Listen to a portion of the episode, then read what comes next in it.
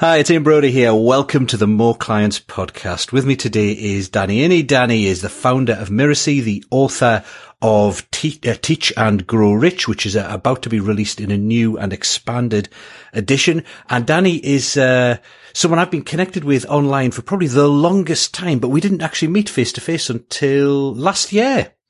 So uh, it's good to speak to you again, Danny. Ian, it's a pleasure. Um, yeah, we're we're you're one of the people I've known the longest in this online world. It's crazy that we only met in person Isn't that mad? um, back in March. So um, yeah, it's it's just been good to know you for this long, and I'm excited to be here. Fantastic. Let's jump straight into it. And we're going to be talking about online education, the topic of your book, Teach and Grow Rich. Tell us a little bit first about how you actually got involved yourself in online education. Sure. So my um, I say that my background is in the education industry because I've been involved in teaching for most of my career, even though I have no, like, I'm not trained as a teacher. I'm not, um, I don't have like a degree in teaching or something. But in my personality, I'm very much a teacher. You know, what makes me good at most of the things I'm good at come down to an ability to teach, which is basically about understanding something in its complexity and being able to explain it in a way that's somewhat simple so other people can get it. Um, but I've spent the last um, six or seven years in the online business world, um, you know, learning marketing strategies, developing, um, kind of, you know, implementing them, doing them, getting results, having the the audience and the market come to me and say, "Hey, can you teach me how to do what you just did?" And so I would create a course teaching them how to do that. And eventually people started coming to me and saying, Hey, you know, you've got these courses that are really great. Um, unlike a lot of the courses that are in this online business world in that they're clear, they make sense and students actually get results. Can you teach me how to do that too?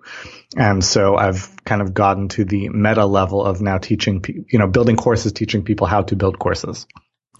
Yeah, and I mean, you say that you um, you don't have a kind of a teaching qualification, etc. But I if I recall rightly, you've always been interested in methods of teaching successfully. I remember a discussion years and years ago about instructional design, for example, when the whole terminology and the whole world of um, online courses was relatively new to me. And it was probably you kind of first pointed out that it wasn't just a matter of slapping together a few videos and throwing them out, but actually there was a, a way of producing courses that led to the, the, the, the best learning and the best ability of people who've gone through that learning experience to actually go off and do something.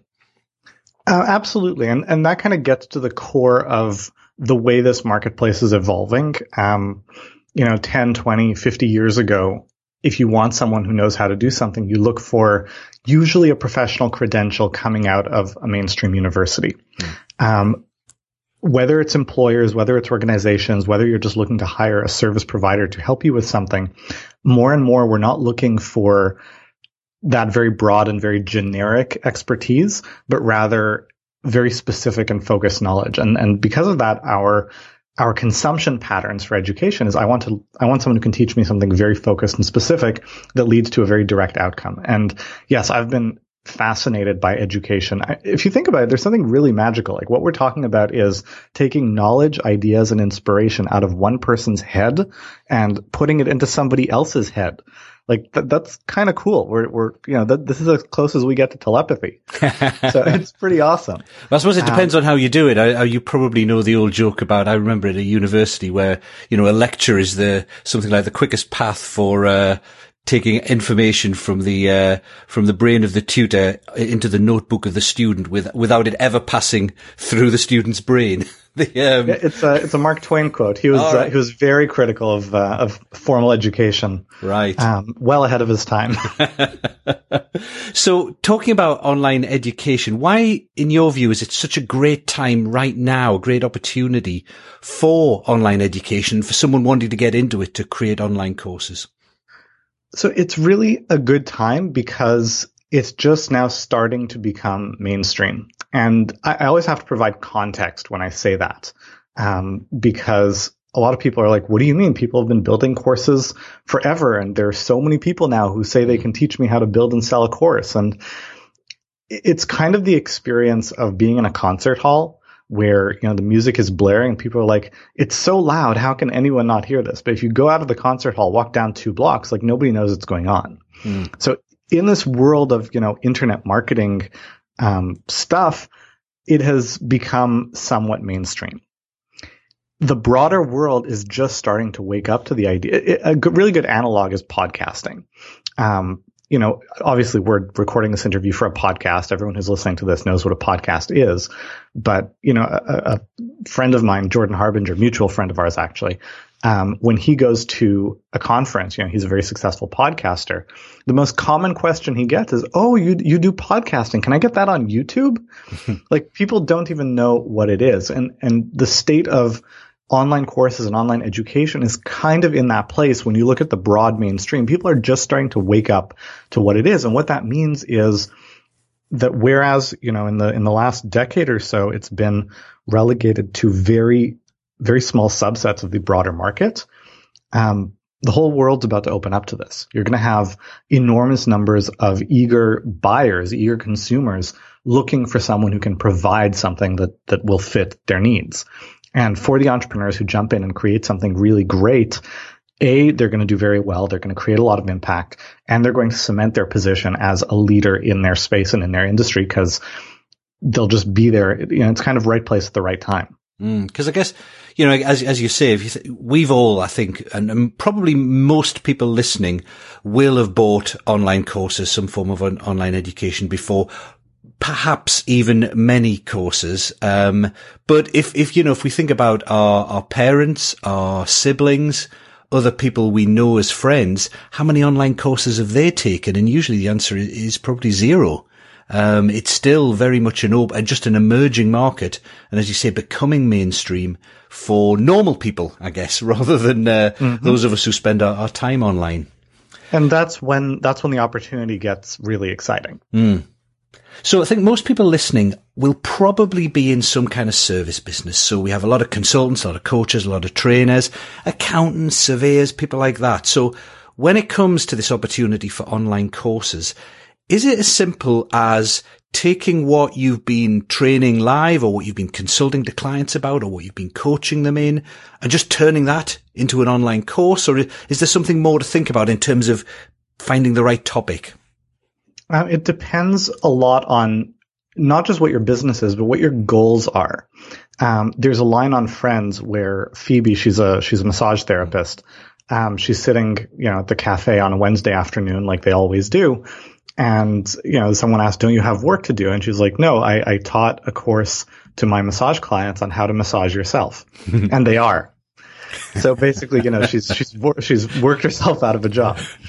Um, and you absolutely don't want to do that. You don't want to just, you know, take your expertise, say, well, how can I package this up so that my clients don't need me anymore? Unless that's explicitly what you want. Hmm. You're like, I don't want to work with these clients anymore. So I want to give them something else instead. What you typically as a service provider, as a, as a professional of some kind, what you want to think about is how does this complement what you're already doing? And that can happen in one of a few ways. It could be that you are doing phenomenally well in your field, charging top dollar, and the big constraint is your time, right? You, you, you're, you're doing very well for yourself, but there are only so many hours in the day. You cannot, you literally cannot take on new clients. And so then what you either want to do is serve people without them having to be your clients.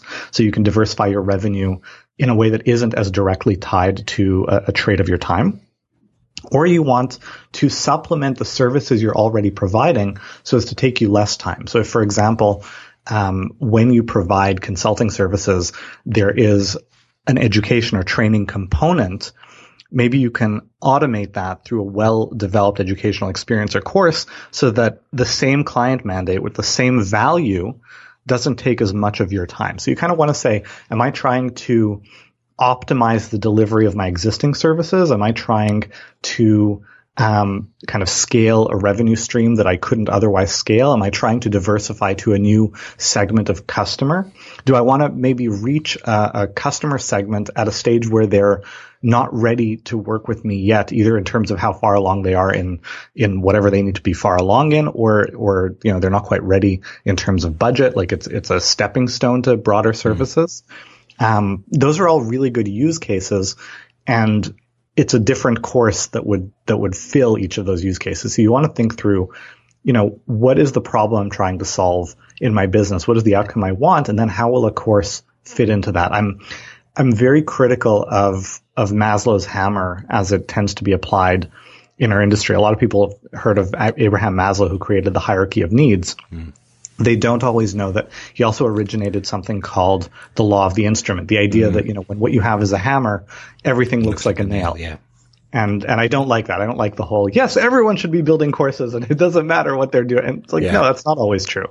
Um, and, you know, if your business is great and you love everything that's going on there, you know, if it's not broken, don't fix it. Yeah, and I think it's it's important to note that that creating courses is a very different business model um, to live delivery of live services, both in terms of you know you're not interacting with people live, and I do know that a lot of people um, I've worked with in the past or I know right now who are in service businesses get a big buzz from working live with clients, from being in the moment, if they're a speaker, from being live on stage and getting all that audience feedback.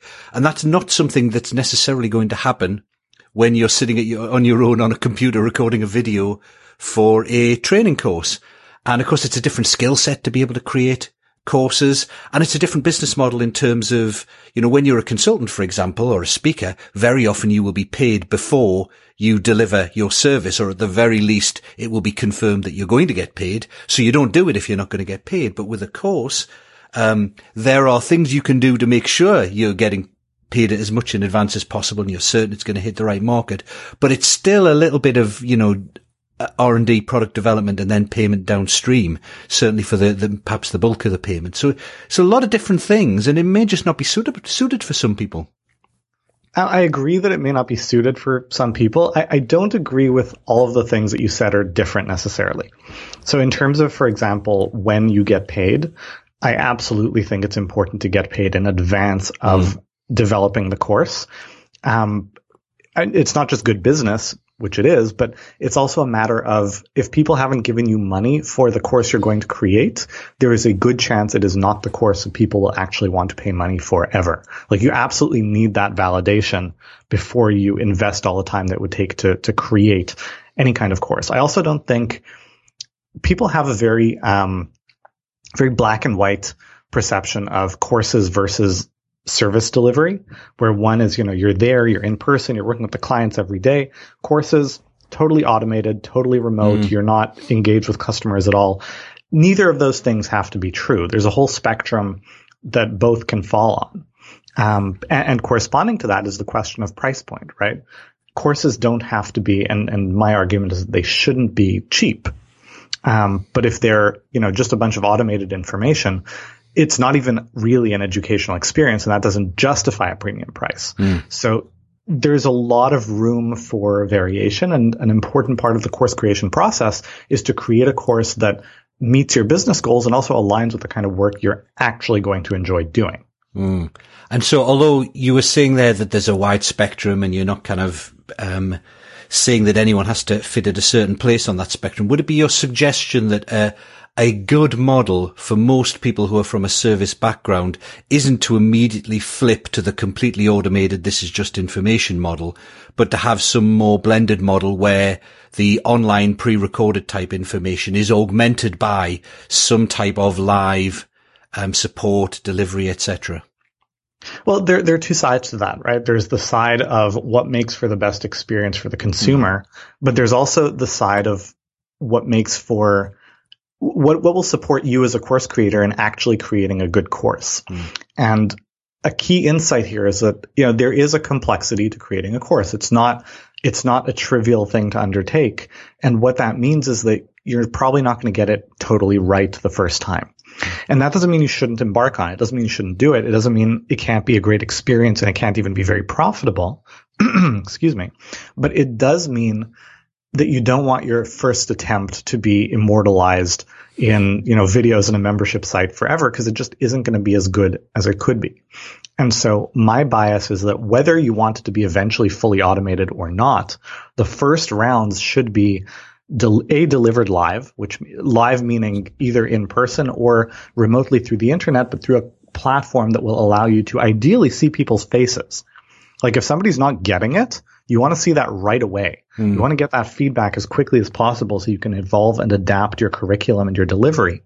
You also want to be able to answer people's questions, A, to, you know, give them answers so they can get results and you have case studies, etc. but B, because you want to track those questions. And you're going to have two categories of questions come up as you deliver your first course, what I call a pilot course. There are the questions that are unique to each student, meaning there's no repetition, no two people ask the same question. Mm. It's just about their unique situation. And that's the kind of question that there is value for them to be able to get a, an answer to from a live qualified person. And that's what they're likely to be willing to pay a premium for. And then there are the questions that a lot of students basically ask the same thing. And those are the questions where it tells you that, you know what, maybe something just wasn't as clear as you thought it was mm. in your course, or maybe there's something you need to add to the curriculum. And once you take all those questions that a whole bunch of people are asking the same thing, you use that to inform the evolution and improvement of your course. That's when you're ready to codify it. A, because you're going to have a much better experience for your customers, and B, because it minimizes the the questions they need to the, only the ones that actually require an answer from a smart person in real time, which means that even if you're charging a premium, it's still it's still scalable and cost effective for you to provide a level of support that gets them to the outcome. Mm. So in many ways, creating a course is just the same as creating a piece of software or creating any product really. You, you, you iterate and you, you start and you get, you, you use feedback. You don't assume that you'll be able to get it right first time. Um, yeah, I mean, you assume you need feedback. Delivery. Mm. As, as, a consultant or a coach, I mean, the first time that you work on a particular kind of project, most of us know that, you know, it's going to be a little bumpier and we're going to have to spend a little more time. And typically, you know, the, the extra time that we spend because we're just not as savvy at this particular thing yet, we eat that and we treat that as part of, you know, this is part of the learning curve. Mm. So it sounds like if you, if you want to create a really good course that really delivers for clients, then probably the best motivation to get into doing courses is not because you never want to speak to another client again, because the, the, the actual process of creating the course is going to be a transition from working with them, getting feedback from them. As you said, ideally seeing their faces so you know whether they're understanding it or not. Um, moving towards then codifying it so it can be maybe delivered more automatically. Well, here it's a question of what's the alternative, right? I, I don't think it's a good headspace to be in hmm. to say I don't want to work with another client ever again anyway. But if that is your headspace, I would still argue that courses is probably a good way to go because yes, you're still going to have to work with people in the short term, but in the long term, it lets you scale that down. Whereas your alternatives, you're going to have to do that in the short term and in the long term. Yeah, or, or you're going to just switch straight to doing it automated, but get it so badly wrong nobody buys it. So uh, that's not going to help you. Well, not only does nobody buy, so so this is really interesting because um, something that a lot of people think is that marketing is the be all and end all. If I want to be successful with my course, the most important thing is that I be a good marketer and be able to sell it. And this is actually very untrue. In fact, being too good of a marketer can really screw you in the long run. And we see that all the time in our industry. We're in an industry that has lots of really great marketers and lots of really lousy course creators and mm. teachers. And what the, the, the truth is that marketing is important when you get started, right? Your first round of selling your course, the marketing matters the most because it's all people have to go on, right? If, if you're presenting a brand new course to me as a prospect, the only thing that I can form an impression based on is, is the marketing. You know, I can't ask my friends. I can't ask past students. I can't look for feedback on the internet. You know, how is this course? What results has it gotten people? Because it's new. Nobody's gone through it. And if the marketing's good, I will buy it. And if you're a great marketer and you're not mindful of the customer experience and supporting your students to get results, you just might enroll thousands of students, as we see with some of these multi-million dollar product launches. But if you enroll thousands of students into the first draft of a course and you're not a great teacher, then very likely a lot of those people aren't going to be successful. And that's why we see in, in our industry a lot of cases where you have this big multi-million dollar launch. Maybe you have another one that's a little smaller six or eight months later. And then you never hear about that product again mm. because you know, if they've been at this long enough, they know that, you know, by the time you get to that third launch, enough people have gone through the course, tried to, tried to get results, seen they didn't work, and your third launch is going to be a disaster because your customers are, or your prospective customers are going to say, Hey, who's done this before? And, you know, it, it, it can be really exciting to think, Oh, wow, you know, I can make millions of dollars overnight, but that is how you really sabotage your business and your reputation in the long run. Mm.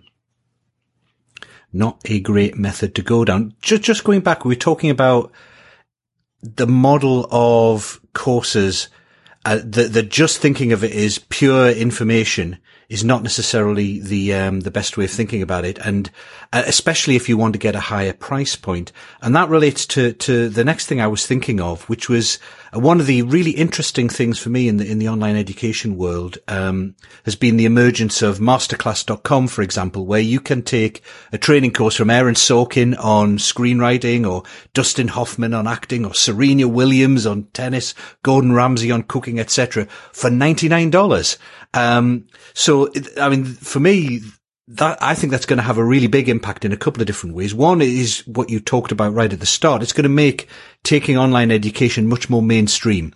So when you get well-known industry figures spearheading or figureheading courses like this, it's going to obviously bring a lot more people into online courses than than than have been previously. And once they've taken one, they'll be much more willing to take another. So that's a really good thing. On the other hand, that can look quite frightening. If you're a small service provider thinking of doing online courses, you're not a big name. You know, how on earth can you compete with Dustin Hoffman, for example? So I love that because I agree with the first part of what you said. Like this is really the biggest hurdle for this to go mainstream is for people to realize they can take an online course, not with a university. Yeah right? Like that's the big thing that a lot of people don't even get yet. And, and as they start to realize it, the market just explodes for us. Absolutely. Because and then as an individual, it means you don't have to sell the concept of taking an exactly. online course. It just means you have to sell your particular course. Exactly. Now, I don't agree that there's going to be a, you know, why should I take an acting class from you when I can take one from Dustin Hoffman? Because these courses, it's not an educational experience. I'm actually, I'm, I'm going through Aaron Sorkin's screenwriting course me right too, now. Me too. um, because I'm a huge fan. I love his work. Mm. And it's fascinating. It's interesting. I'm enjoying it. It's entertaining, but it's not an educational experience, right? It's a really good analog would be if you take a book like Stephen King's On Writing which is you know part musings, part story, part you know it's not it's not a comprehensive course or anything in any way, shape, or form, and you turned it into an interview or video format. Um, and in fact, something I found um, kind of funny was in in the very first in the introductory video. Aaron Sorkin apologizes and he says that, you know, I'm, I'm not as eloquent spoken as I am in writing, which I don't know if that's true, but, you know, he also says, you know, I tend to go on a lot of tangents when I'm speaking. And it's like, well, that is why you you plan out your lesson mm. in hmm. advance, right? but clearly that's not what happened. And and it's very understandable. He's he's a very talented, very successful, very busy guy, and I'm sure I, I, don't know how their model works, but I'm assuming he came into the studio, he sat down, he you know had a bunch of talking points, he just talked and explained. They got a whole bunch of video, spliced it up, and did the best they could with it, and it's interesting, right? There's a lot that you can learn, but it's not analogous to, you know, if you were to take, to teach a screenwriting course at Stanford or something. Mm. I mean, just in terms of the volume, like you're looking at 35, um, lessons and lesson is, is, you know, it's, a, the average one is like eight minutes long. Yeah. That's the equivalent of like what? One, one week's worth of classes in, in an actual course. And, and of course, there's no, great. there's no feedback either. They, they have little sessions in there, for example, where they, um, they have some of the kind of selective neophyte screenwriters and they read a few pages from each of their script and, uh, and then Aaron gives them some feedback. Um, but of course, that's not feedback on your script. And of course, they're all super talented. Their first drafts are really good. Yeah, I, I, was I was thinking that exact same thing. Like as neophyte screenwriters go, these people are really good. but you know, it does a great job of again entertaining. It it mm. illustrates points, which is great but it's not an educational experience. It's, you know, it's like I'd love to hear Aaron Sorkin's thoughts on screenwriting as opposed to learn screenwriting from Aaron Sorkin. Yeah. And so I do think, and, and this is where it becomes really interesting because I've been talking for a couple years now about how there is a place for information. There's a place for education. Information is typically cheap um, and you know, the, the real world analog is a book in a bookstore. You go, you buy it. It's not expensive. And once you've bought it, what you do with it is totally up to you. Nobody owes you anything. Not the writer, not the, not the bookstore owner, not the publisher. It's on you. Whereas with education, you don't, you're not buying a diploma. You can't buy a diploma. What you're buying is the opportunity to earn one with the help and support of a teacher. There's a partnership. You and the teacher are both responsible for your success. And that's the difference between information and education. It's not about the media. It's not about does it happen in person or does it happen, you know, in text or video or audio or whatever. It's about who is responsible for your success. When I sign up for Aaron Sorkin's masterclass on screenwriting, Aaron Sorkin has no responsibility for my success. And that's not a good thing or a bad thing. It's just, it's, you know, it's information. That's what it is. Hmm. And $100 for good information, well produced from Aaron Sorkin, totally justified. Now, what that means though is that if I can get information from Aaron Sorkin about screenwriting for $100, I'm not going to want to pay, you know, Ian Brodie $100 to learn about screenwriting if it's information. Mm. On the other hand, you know, maybe I would love to pay $2,000 for an in-depth course on screenwriting from Aaron Sorkin. But Aaron Sorkin isn't delivering that course. No. Nor is he likely to, no yeah, it's just not going to happen because uh, the fact that, you know, he, the masterclass could get him for a couple of days to record these interviews and that's like the, the, the most they could get. That's a big deal. That kind of tells you for this education to be provided in a meaningful way, Aaron Sorkin's just not going to do it. And once he has, and, and this is wonderful for people who want to be teaching screenwriting because you know, you don't have to convince people that there's a lot for them to learn about screenwriting or they can take online courses about screenwriting. Aaron Sorkin has done that for you. Now you just can step in and fill the demand of the market. And, you know, at a hundred dollars, and, you know, there's a split between Masterclass and Aaron Sorkin, however that works out, you've got to move a lot of volume mm. for it to add up to a meaningful amount of money. So you need Aaron Sorkin's name behind it. You need a marketing machine at $2,000 or whatever, you know, premium price point might be, you don't need anywhere near the volume nor, you know, money that is meaningful to you or I is not necessarily money, money that's meaningful to Aaron Sorkin. Mm-hmm. And so I think a lot of the people listening to this would be very happy if they could build a course that they deliver a couple times a year, whether it's, it's delivered live, whether it's automated, but you know, it adds a couple hundred thousand dollars to their revenue maybe a few tens of thousands of dollars, maybe a few millions of dollars, like somewhere in that range. Mm. Right? That's, that's amazing if you can do that part time on the side, supplementing and supporting the rest of your business. That's just not what Aaron Sorkin's going to do. So I don't see it as, as competitive. I see it as very complementary and, yeah. and I actually find it really exciting. Indeed. So the kind of masterclass courses are kind of the gateway drug to online education. Mm-hmm. But it, it does mean that if we want to be successful with our courses, we can't just do a, re- a replica of that model. Um, exactly. that model is all about just information, but to a real mass market that needs a big name and a big marketing machine behind it. Ours needs to be more. It needs to be more about education. It also needs to be more about results, actually helping people get a tangible outcome, I guess, rather than just snippets of information. I mean, there's some really great ideas in Sorkin's, um, Sorkin's class that, you know, I've made notes on, but, but now I've got to think about how am I going to put that into practice? How am I going to turn these great ideas I've just seen into something that would help me? In my case, it's not about writing a screenplay. It's more about writing emails and blogs, etc. I'm trying to use the, the knowledge in that sense. But, uh, but, but I, I, there's nothing that I get from masterclass that lets me take the next step. Whereas uh, a higher level, more premium course from someone like us should be able to do that. Well, here's the key difference. And and this is what's really interesting, right? The, the the the fundamental philosophical difference between information and education is that, you know, with information, it's all on you to do it with it as you wish. With education, there's a partnership. Mm. Because of that, they serve different purposes. Information is great to broaden your horizons to know something was possible that wasn't before. It's great exposure to new ideas. It's great for inspiration. It's also great as a reference when you've already learned something, right? Information doesn't need to be stored in your head necessarily. So it's, it's great for all of these things. And if you already are an expert, it's a great way of of integrating new knowledge into your expertise. So, for example, a friend of mine, um, Sean Platt, he's a brilliant writer, right? I'm sure he will experience a lot of a lot more benefits from this course than I do because it's not just inspiring him with what might be possible. He understands a lot of the nuances behind what's being said. Mm. Information is not good at creating transformation. It's not good at taking someone from a certain level of competence or capability and bringing them up to a different level. For that, you need education.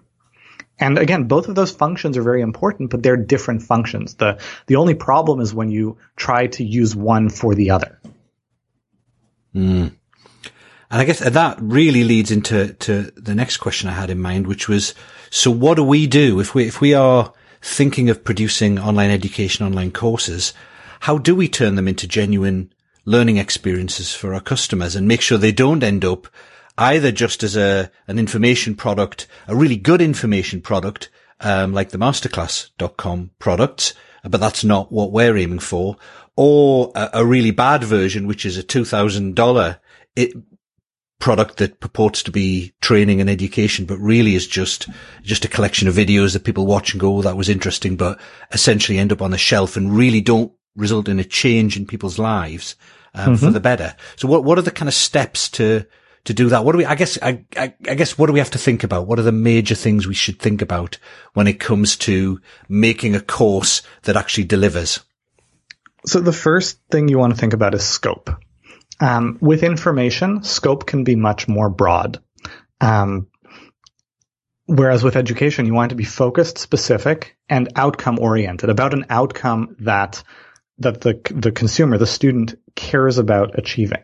Mm. You know, I'm I'm picking on Aaron Sorkin, and and I don't mean to be because I, am actually really enjoying the masterclass. Mm. I'm a huge fan of his work, but there is no implicit promise that you know when you go through once you've gone through this course, you will be a better screenwriter. You will not master any particular element of screenwriting. It will expose you to a whole bunch of ideas. It will inspire you. Mm. It will spark you know, interest and thought in your mind, but there is no particular promised transformation. With education, there must be. So you want to think about n- not what do you think is important for people to learn, but rather what do your students want to not just learn, but what did that, what should that do for them? What do they want to get out of it? What is the outcome? And, and I often tell people you want to think about what is the minimum viable outcome, right? So not what's the most transformation you can deliver. What is the least transformation that you can deliver and that they'll still be happy with. And that's good as your initial focus. Then you want to map out your curriculum. You want to validate, map out at a high level, mind you. Don't mm. go into too much detail because you're not going to get it all right anyway. But map it out at a high level and use that to enroll your first group of paying students. And this is very important because until people have A, raised their hand, said they want it, and B, said they wanted enough to put money on the table, you don't know that that you, what you have is viable. You, you're only guessing that this is what they want. So validate that they wanted enough to pay for it, and then you deliver it, and you are very present and attentive to what their needs are, where they're struggling, so that you can help them and evolve the curriculum as you go. But that's it. Fundamentally, you want to choose a narrow scope that is very focused on an outcome that they care about. You want to obviously deliver and share your ideas in a way that leads to that outcome. And you want to ask yourself honestly, are the majority of the people who sign up for this likely to be able to succeed with just this? And the answer is usually no. And if not, what support do I need to bake into it to get them to that finish line? And make sure to do that. If you have a narrow focused scope that is about an outcome people care about, you evolve your curriculum to eliminate all the speed bumps that are going to get in people's way, and you bake in the support that will get them there, that absolutely justifies a premium price. It's going to lead to a lot of happy and successful students that will tell more successful students. You're going to have a wonderful virtuous flywheel, whether it's to replace revenue streams in your business or supplement or act as a stepping stool to bring more people into your orbit. It can do all of those things, but you, you have to build it right first. Mm. And I guess that, that focus on the outcome that people want and then building your thing. I'm calling it a thing here rather than just training because it's a lot more. Um, that enables you to charge that premium price. I think a lot of people are quite frightened of charging premium prices for online training because perhaps they're in the mindset of seeing it like a masterclass that's just provision of information. And information is essentially a commodity if you don't watch it, unless you magically got some new information other people don't have. But if it's all about delivering to an outcome and absolutely doing everything possible to make sure, as you said, the majority of your students can definitely get to that outcome through your program, then then charging a premium f- for it is, is no problem at all because the, the ROI for the students is, is huge. And, and ultimately, people don't.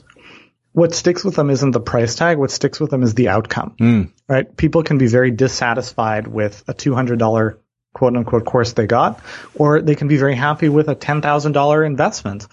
Of course, assuming it delivered. Yeah. Right. And and yes, the more they spend, the more frustrated they're going to be if it doesn't deliver. But you know, any any successful entrepreneur service provider knows that you don't build anything worthwhile if you're in the business of not delivering. Yeah. So final final question: What you've gone through the the step by step process there that someone would go through to create online education that really delivers. Uh, what's it, what's the, what's the best way to get started? Um, the best way to get started is, you know, we talked about the difference between information and education. Mm. Um, information is meant to present new ideas to you, to inspire you, to show you what's possible. Education is what gives competence and transformation. Um, a podcast interview is information, mm. right? So people listening to this can feel, you know, oh wow, this is a great thing. I could do this. This could be great for my business. The next step is to start actually learning how to do it. Um, because like anything worth doing, there's some complexity and, and nuance to it. Um, so I would encourage anyone. Can I do my little plug here? You can indeed. so um, I, I, do teach people how to do this, and what I would encourage anyone listening to this is start small. Start by learning more about just the ideas that I'm presenting. Um, my book, Teach and Grow Rich, is coming out in second edition at the end of the month. The current month as we record this is January. And if you want to a get on the notification list that you can get a digital copy for free when it comes out because we're going to do that free for five days thing. Um, you can go to teachandgrowrichbook.com. And if you want a hard copy, if you want to pre-order a physical copy of the book, um, we've got it available there, uh, teachandgrowrichbook.com for pre-order with a whole bunch of bonuses. But the first 50 people who go there and use the coupon code ENB, I-A-N-B, um, they'll they'll get it for free. So use the code ENBIANB at teachandgrowrichbook.com, and the first 50 people to do that will get um, a physical hard copy of the book in the mail, plus a whole bunch of bonuses, all for free. And if you're not in the first 50 people, you'll still be able to get on the notification list. And yeah, I, I you know I hope you love it. I'm uh, I'm really proud and excited about this book. Excellent. And as, as you were saying earlier before we came on live, you just finished it on New Year's Day. Yeah, self-publishing timelines, right? That's right. But it's a great way to start the year. Great way to start the year. So thank you very much for that, Danny. That's, that's wonderful. Thank, thanks for that offer. I'll put all the links and the code underneath um, the podcast on the website. So if you're listening on iTunes, um, rewind a little bit, you'll get the codes or go to ianbrodie.com, um, look for the blog post with the embedded podcast and you'll see links there to teachandgrowrichbook.com with the Ian B short code, um, a coupon code to get the hard copy of the book for free along with all the bonuses. Danny, it's been a pleasure as ever. Hopefully might even see you again this year at some point. I will look forward to it. Maybe same place we saw each other last same year. Same place, same, not quite same time, but same place. Close enough. Speak to you again soon, Danny. Cheers. Awesome. Thank you.